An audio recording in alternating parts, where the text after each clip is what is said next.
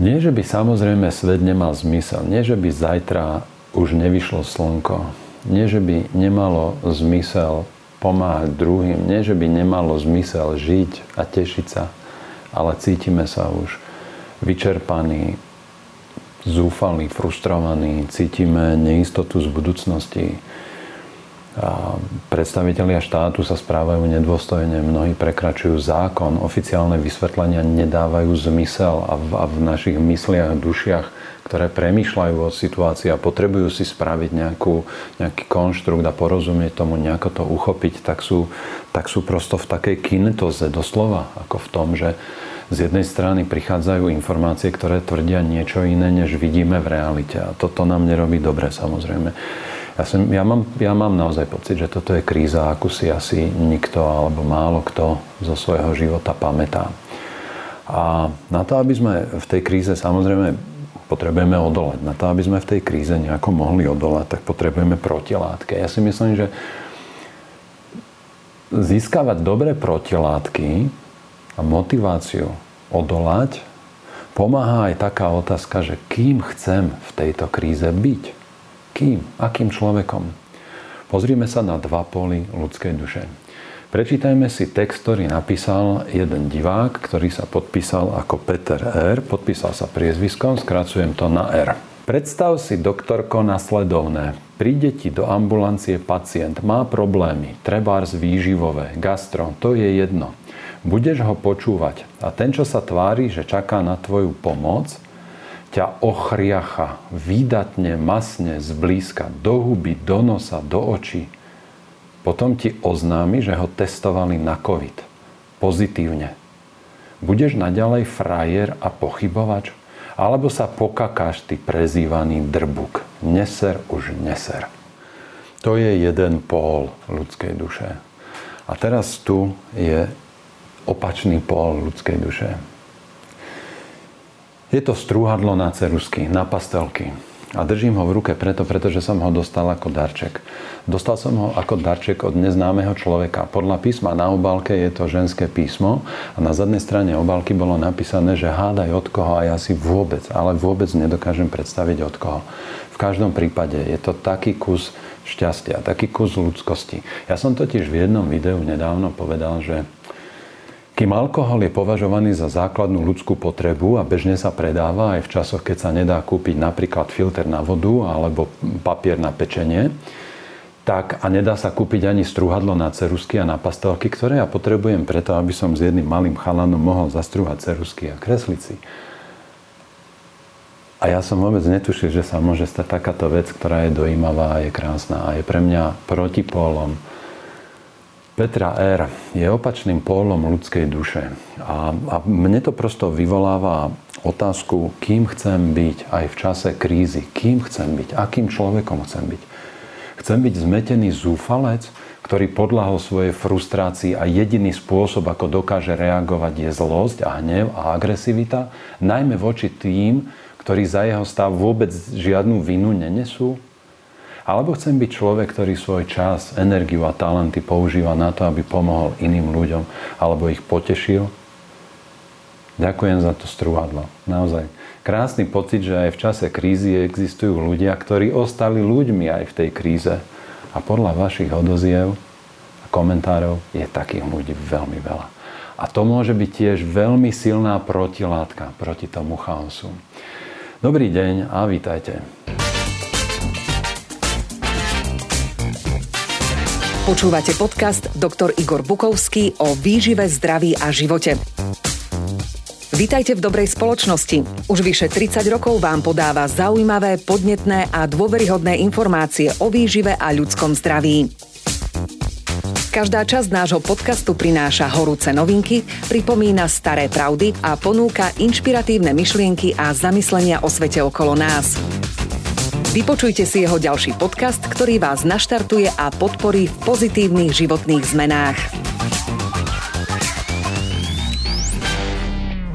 Dnes chcem vyriešiť asi 5 bodov.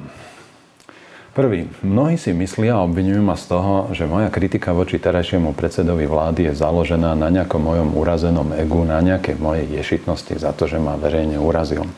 On ma nielen verejne urazil, on ma aj ponížil a zosmiešnil na, na, naplno na tlačovke pre celou krajinou, ale ubezpečujem vás, že ja toto neriešim. Toto vyriešila žaloba, nie trestné oznámenie, ale občiansko-súdna žaloba, ktorá má 29 strán a sme si veľmi istí, že to rozhodnutie bude v náš prospech. Takže toto ja na teraz považujem za vybavenú záležitosť.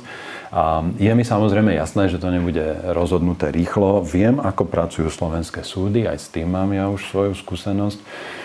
No a toto je pre mňa naozaj uzavretá kapitola. Ak by som takto isto reagoval, konal, komunikoval, poukazoval na, na ten chaos, ktorý, ktorý sa šíri do celej krajiny z jednej hlavy, aj bez ohľadu na to, čo sa udialo vtedy, neviem kedy, v máji či kedy, vôbec neviem. Ale prečo teda reagujem ďalej? Pretože je to človek, ktorý je zodpovedný, vedúci za tento súčasný chaos. Slovenský, súčasný slovenský chaos SRO. To znamená rozvrátená krajina, rozvrátená ekonomika, rozvrátené medziludské vzťahy, narušená psychika ľudí, tým narušená imunita, narušená genetika na dlhé roky, možno aj na jednu, dve generácie. Rozvrátené všetko, čo tú zložitú štruktúru spoločnosti vytvára. Rozvrátený vzťah ľudí v štát a v politiku. A toto, toto sú veci, ktoré potom ďalej narúšajú vlastne aj našu ochotu poslúchať sme obviňovaní z toho, že nefunguje ani celoplošné testovanie a že nefungujú ani lockdowny, lebo sa správame nezodpovedne. Halo.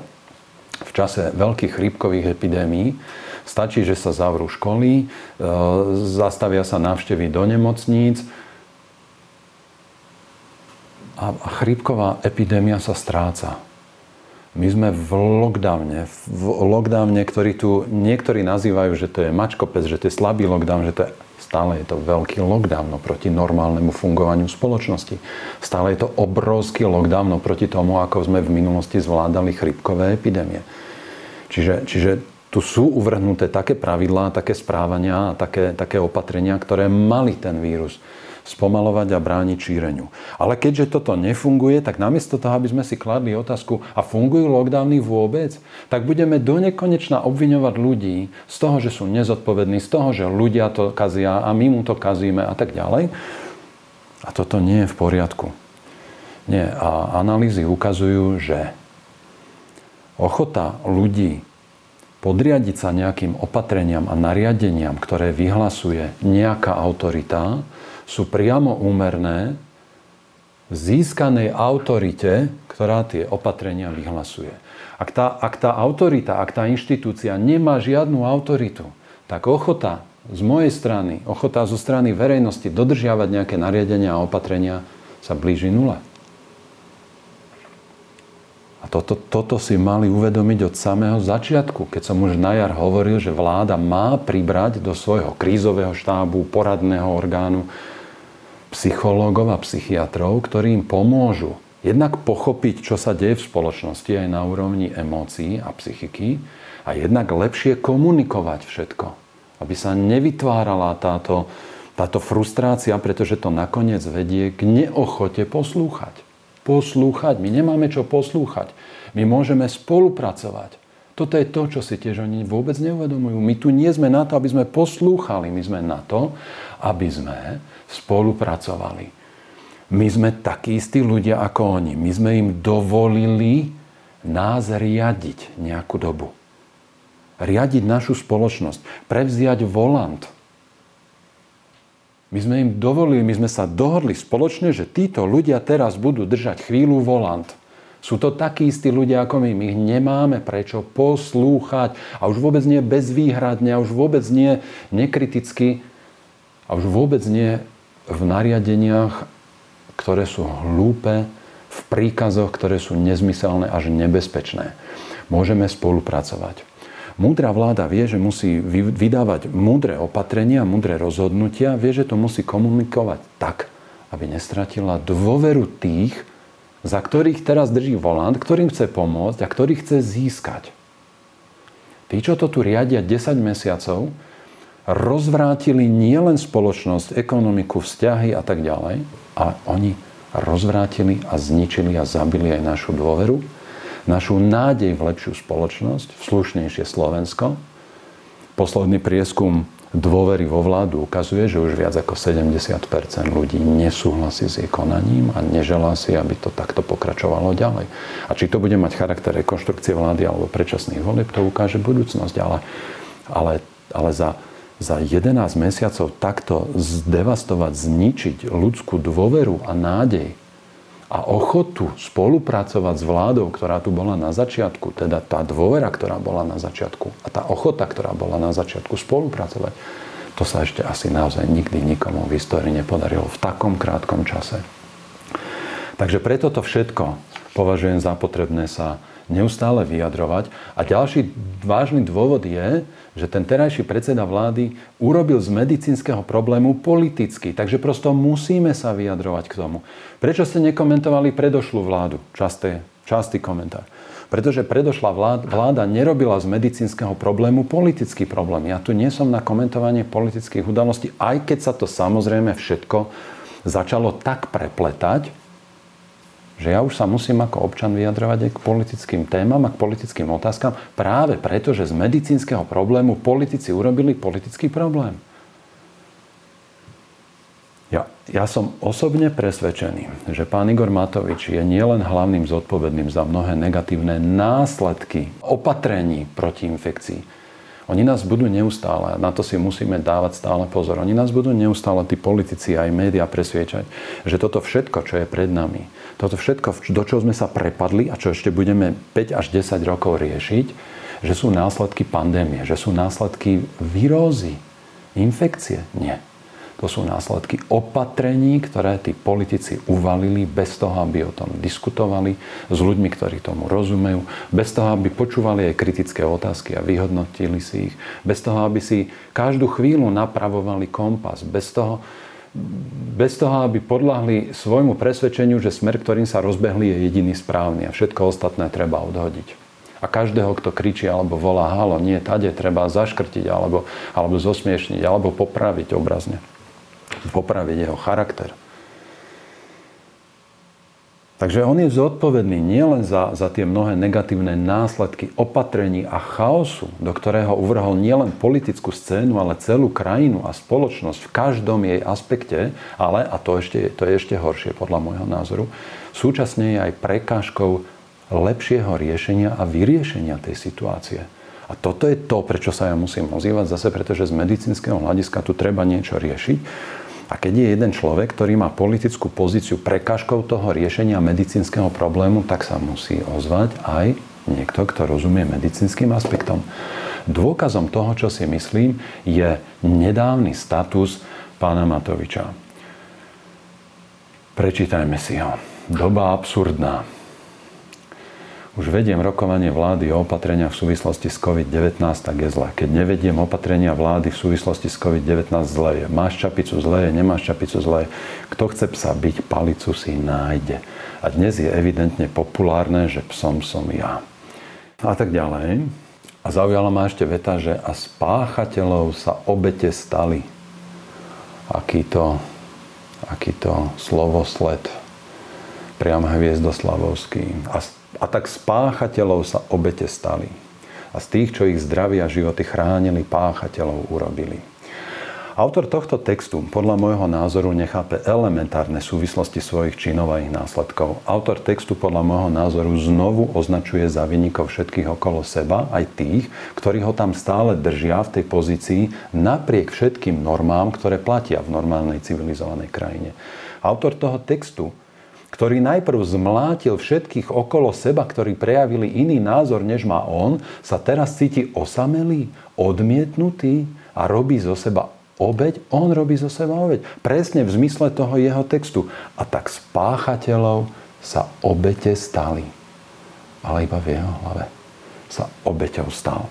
Autor tohoto textu, ktorý svojimi rozhodnutiami a konaním obral veľkú časť spoločnosti o nádej na lepšiu, slušnejšiu politiku a hrdosť na vlastný štát, zase útočí na druhých a vyhráža sa následným trestaním. Nielen svojich politických partnerov, ale aj odporcov jeho názorov v spoločnosti.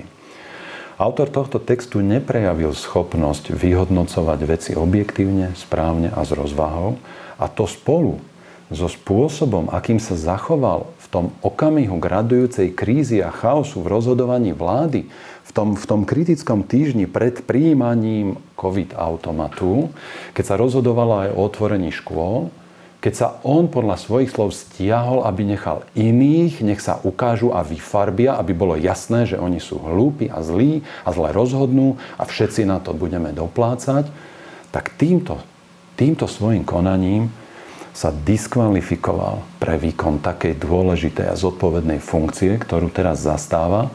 A v každej normálnej krajine, je ešte Slovensko normálna krajina, by to bol dôvod na odstúpenie.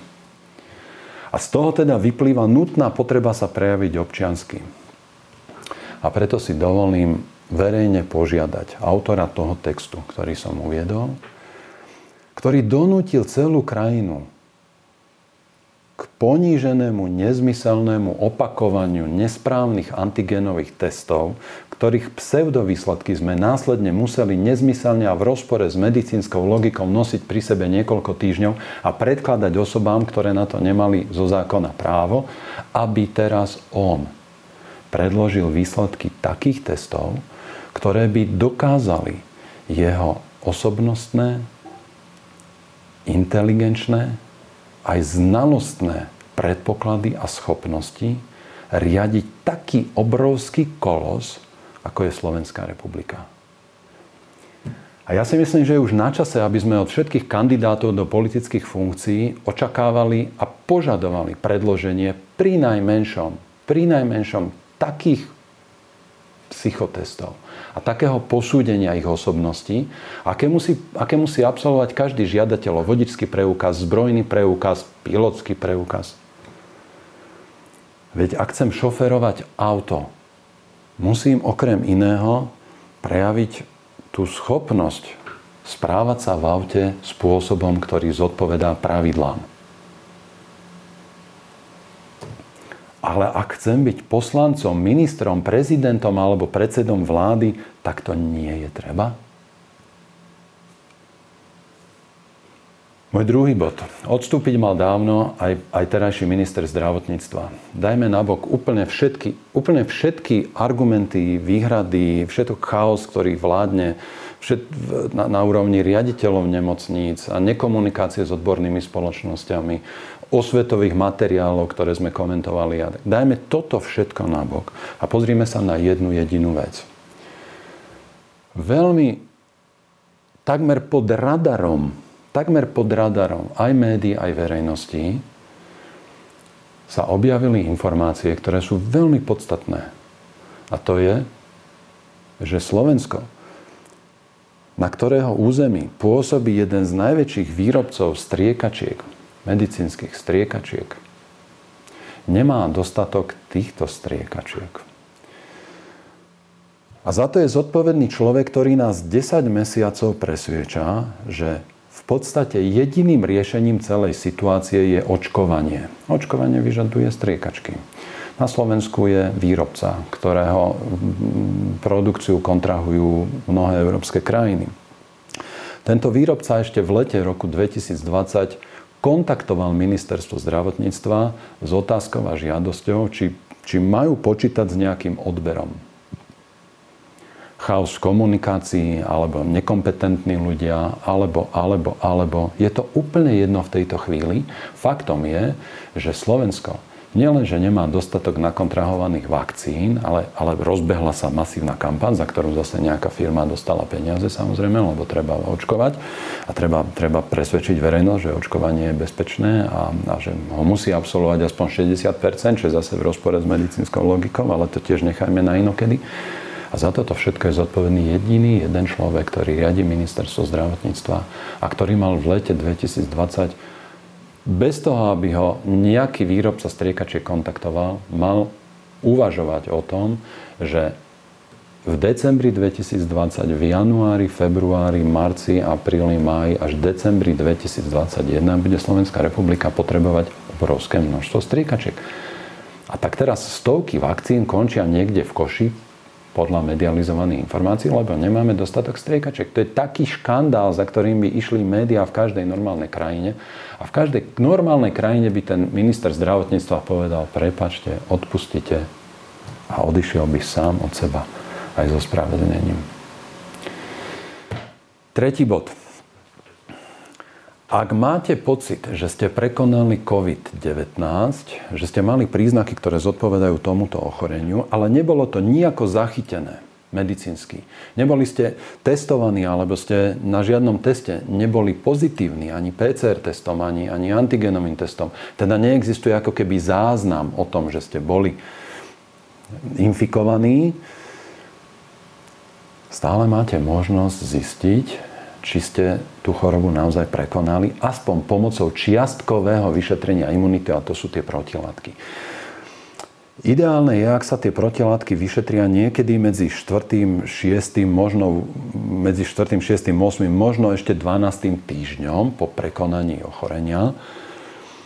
Sú ľudia, u ktorých protilátky IgG pretrvajú aj aj tých 6 mesiacov, ale vieme, že protilátky potom klesajú, ale stúpa koncentrácia tých dôležitých lymfocytov. Vysvetľujeme vo videách, ak ste ešte nevideli, pozrite si to. Je to zaujímavé a stojí to podľa mňa za to. Ak ste prekonali ochorenie bez toho, aby to bolo oficiálne zachytené a nebolo to viac ako, ako 3 mesiace dozadu, Choďte na ten test protilátok. Asi si to bude treba zaplatiť. Toto sa, myslím, na náklady štátu nerobí. Prečo asi? Prečo asi sa tiež mimochodom netestujú lymfocyty, keď pani docentka Koutná tu kúsok za hranicami v, Brňansk, v Brne v Masarykovej, na Masarykovej univerzite tie testy, tie, tie merania robí, dokáže ich robiť. Dokonca ich bývalému českému ministrovi zdravotníctva Primulovi ponúkala v tom zmysle, že sú ochotní zaškoliť všetky relevantné pracoviska v Českej republike na testovanie tej, tej bunkovej imunity, tej, tej imunity, ktorú, ktorá trvá podľa všetkého nie mesiace, ale roky aj po prekonaní covidu, ktorá tam zostáva uchovaná u väčšiny ľudí. Sú ľudia, ktorí to nemajú. A, no a čo?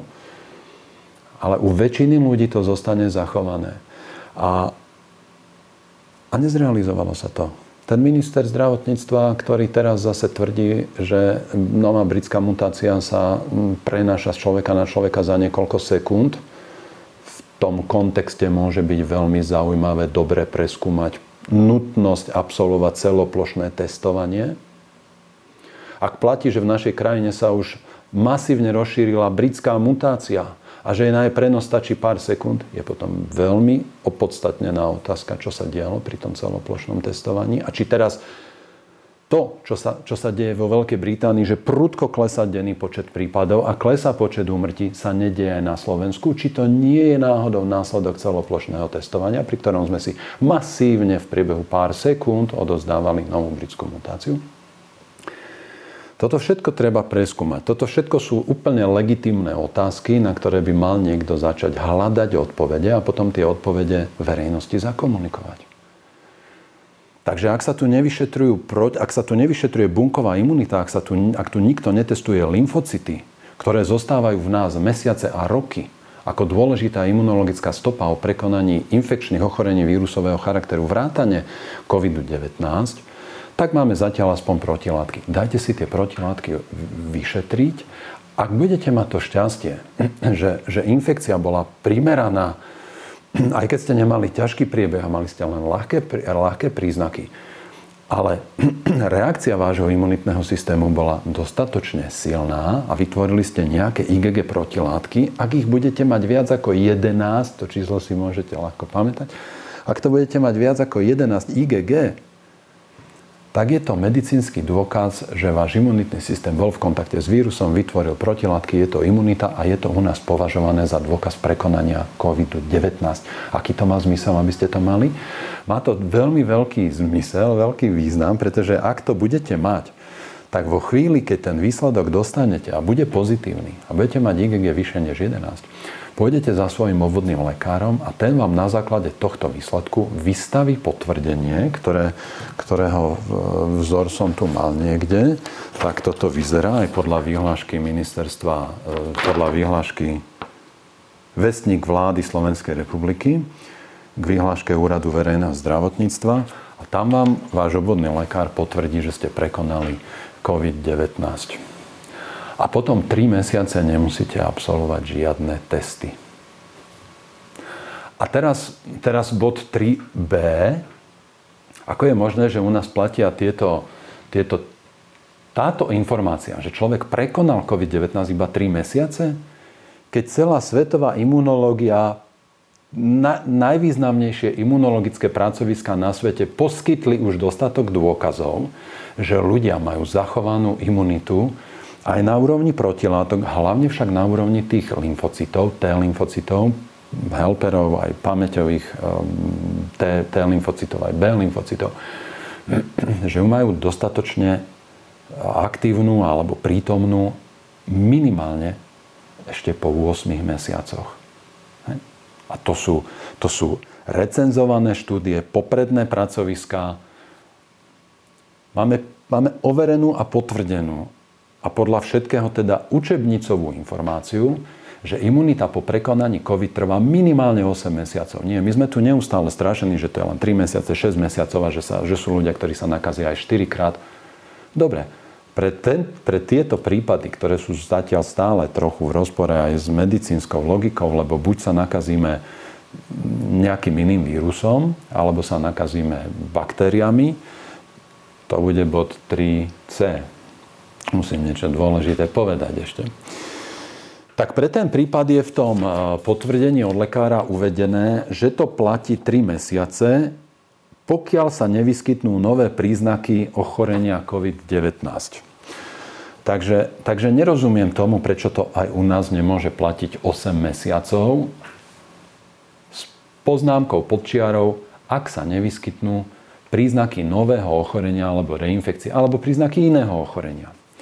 Potrebujeme dosiahnuť, aby v Slovenskej republike platilo to, čo platí už pomaly teda v učebniciach o súčasnej chorobe COVID-19, že totiž po prekonaní infekcie merateľná spolahlivá imunita schopná reagovať pri kontakte s tým istým vírusom znovu je zachovaná minimálne 8 mesiacov. Toto potrebujeme tiež dosiahnuť a tiež zmeniť. Takže vyzývam všetkých tých, ktorí o tom rozhodujú, alebo žiadam, prosím, aby brali do úvahy relevantné informácie z tých popredných svetových pracovisk, ktoré sa tou témou zaoberajú, skúmajú a tých, tých prác je už tých prác už je fakt spustu.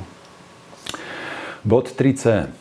Opakované infekcie môžu byť spôsobené iným typom vírusu. My sa naozaj tvárime, ako keby chrípka zmizla. Človek, ktorý prekoná, povedzme, COVID-19, o 3-4 týždne môže ochorieť na chrípku. Áno, môže. Nie je to vylúčené. Môže mať oslabenú imunitu a môže ochorieť na infekčné ochorenie, ktoré spôsobuje iný typ vírusu. A, a veľmi chcem zdôrazniť aj riziko bakteriálnych infekcií, ktoré tiež môžu nasadať na vírusovú infekciu, ktorá sa prejaví ako pneumónia, teda zápal plúc. Dostal som od našich divákov, najmä mailom do ambulancie, už niekoľko prípadov a upozornení alebo takých, takých tých skúseností zaznamenaných, že iba vďaka nejakému šikovnému lekárovi, ktorému niečo nesedelo, došlo vlastne k správnemu zásahu. E, pamätám si na jeden prípad mladého človeka, mladého muža, ktorý prekonal COVID, bol vyliečený zdravý a po niekoľkých týždňoch zase mal problémy s dýchaním, klasické prejavy zápalu plúc a, a lekár, ktorý to predtým ošetroval, to vyznačil ako reinfekcia. Ale tento človek išiel k druhému lekárovi, ktorý si to dobre pozrel, vyšetril ho na novo a zistil, že ide o bakteriálny zápal plúc, nasadil antibiotika a ten človek, ktorý sa už týždeň nevedel dať dokopy, tak sa zrazu na tretí deň po začiatku užívania, od začiatku užívania antibiotik začal uzdravovať. Takže hrozí veľké riziko, že do jednej krabice COVID-19 budeme hádzať aj iné vírusové infekcie, ale ešte väčšie riziko hrozí vtedy, ak do tej istej krabice budeme hádzať aj bakteriálne infekcie, pretože prehliadame optimálnu a dôležitú liečbu. A takto zanedbaný človek sa môže dostať potom do nemocnice v ťažkom stave s bakteriálnym zápalom plúc alebo, alebo, alebo, pretože niekto z tej intelektuálnej lenivosti bude považovať každý kašel a každý zápal plúc za za COVID-19. Verím, že takých lekárov tu ani nemáme. Môj štvrtý bod. Vitamín D. Máme takého pozorného diváka, ktorý sa volá Emil Popovič a ktorý ma upozornil na to, a toto je jediná relevantná vec z tých, z tých asi desiatok textov, ktoré nám popísal, že v knihe Návod na prežitie pre muža z toho ostatného vydania v roku 2012 na strane 28 v kapitole o imunitnom systéme je takáto malinká, krátka, štvoriadková, päťriadková stať o vitamíne D, kde sú uvedené informácie v dnešnom kontexte, aj v kontexte mojich videí o vitamíne D už nepravdivé a nesprávne.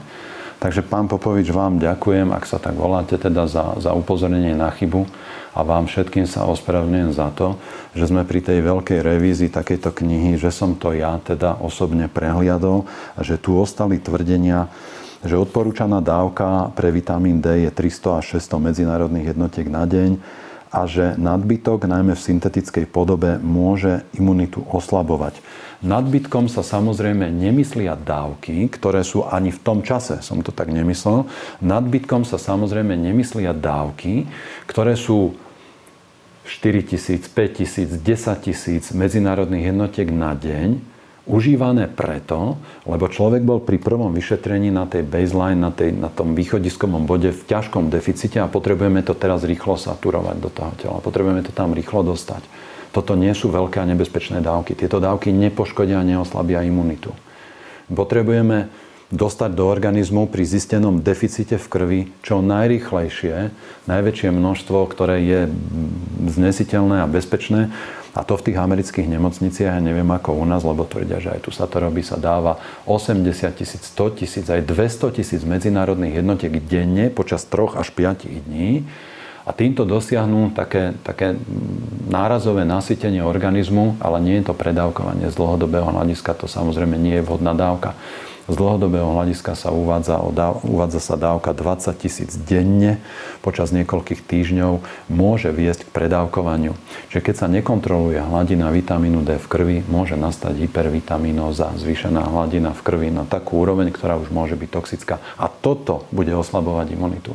Ak je vaša východzia hodnota 12, 14, 16, ako tu vidíme 99% prípadov, u ľudí, ktorí neužívajú žiadny D vitamín a 30 je dolná hranica normy, tak 5000 je to minimum, čo potrebujete, aby ste sa začali štverať. A ak budete užívať 5000 a prekročíte na tej dávke hornú hranicu normy 80 mikrogramov na liter, tak potom hrozí predávkovanie. Áno. A preto to je dôvod upozorniť na to, že nadbytok vitamínu D v krvi nie 5000 denne, 5000 medzinárodných jednotiek denne môže oslabovať imunitu. Ospravedlňujem sa.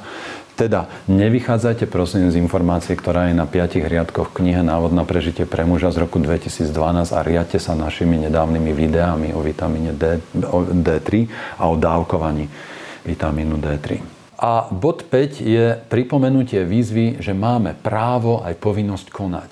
Máme povinnosť nenechať sa zlomiť. Máme povinnosť nenechať sa zmeniť na frustrované, rezignované bytosti, ktoré, ktoré nejakí politici neschopní zvládať svoj chaos v hlave zatlačia do kúta a umlčia. Máme povinnosť bojovať o svoj život, o svoju hrdosť, o svoju slobodu, Máme, máme povinnosť bojovať za to, o čom sme presvedčení, že je správne a že je pravdivé. A preto vás znovu pozývam konať. Posielame poslancom hnutia Olano v Národnej rade Slovenskej republiky upozornenie voliča, v ktorom ich žiadame, aby do konca februára vymenili predsedu vlády a ja dodávam, že už aj treba už vymeniť aj, pred, aj, aj ministra zdravotníctva a že ak tak neurobia, tak ak vy s tým súhlasíte, ale to je moja komunikácia, ak toto poslanci hnutia Olano neurobia, pretože to sú tí jediní dnes, ktorí majú legitimné právo to urobiť, pani prezidentka menuje predsedu vlády, ale na základe volebného výsledku je povinná. Že ona nemá právo teraz odvolať predsedu vlády a nahradiť ho niekým iným. Nie. Ale poslanci hnutia, ktoré vyhralo voľby a ktoré postavilo toho človeka do funkcie, má teraz ako jediné právo nahradiť predsedu vlády. A ja si myslím, že by to mali urobiť, pretože tak, ako to, tak, ako to ten ich náčelník riadí, tak je len otázkou času, kedy sa ich volebné obdobie skráti bez ohľadu na to, čo si oni budú potom už myslieť a čo budú robiť. Ešte stále majú šancu, aby, aby to volebné obdobie v tomto nastavení nejako s obrovskými šrámami a jazvami aj, aj, aj na nás všetkých, aby to ešte nejako dokotulali ale ja sa obávam, že naozaj nebudú schopní nejakej, nejakej sebareflexie a korekcie. Napriek tomu to musíme urobiť. A, a keď to teda tak neurobia, za seba prehlasujem, že sa zo mňa po dátume 28.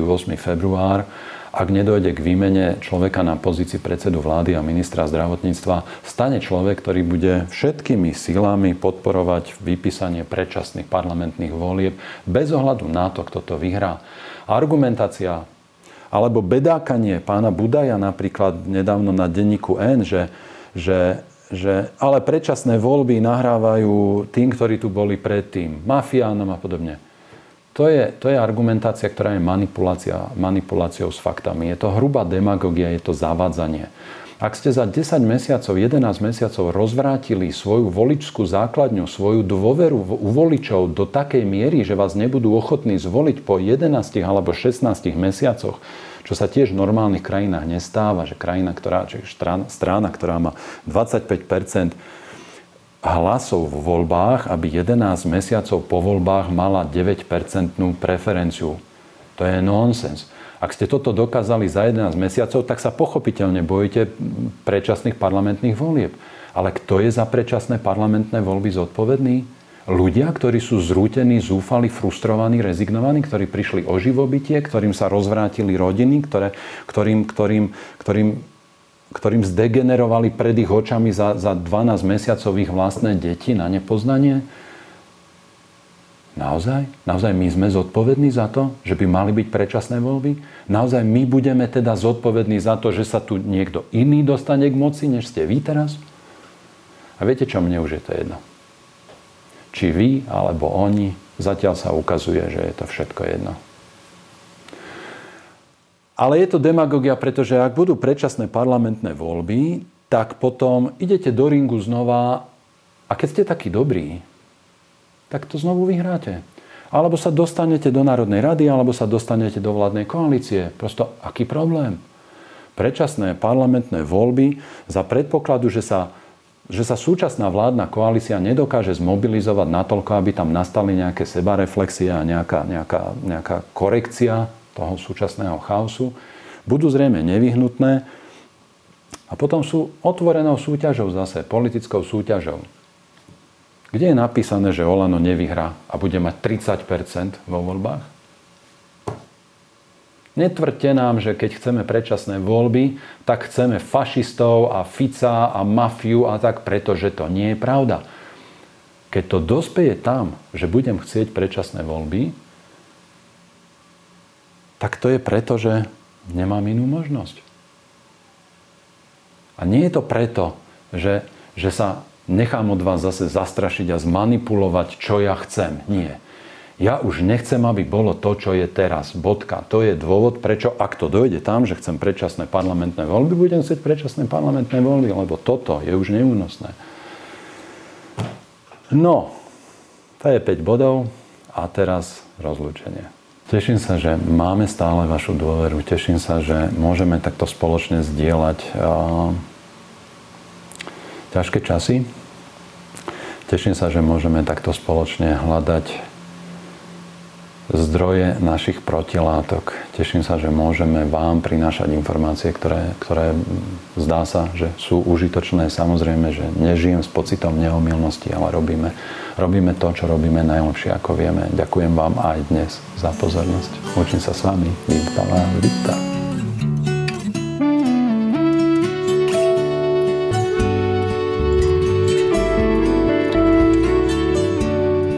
Ďakujeme, že počúvate podcasty Dr. Igor Bukovský o výžive, zdraví a svete okolo nás.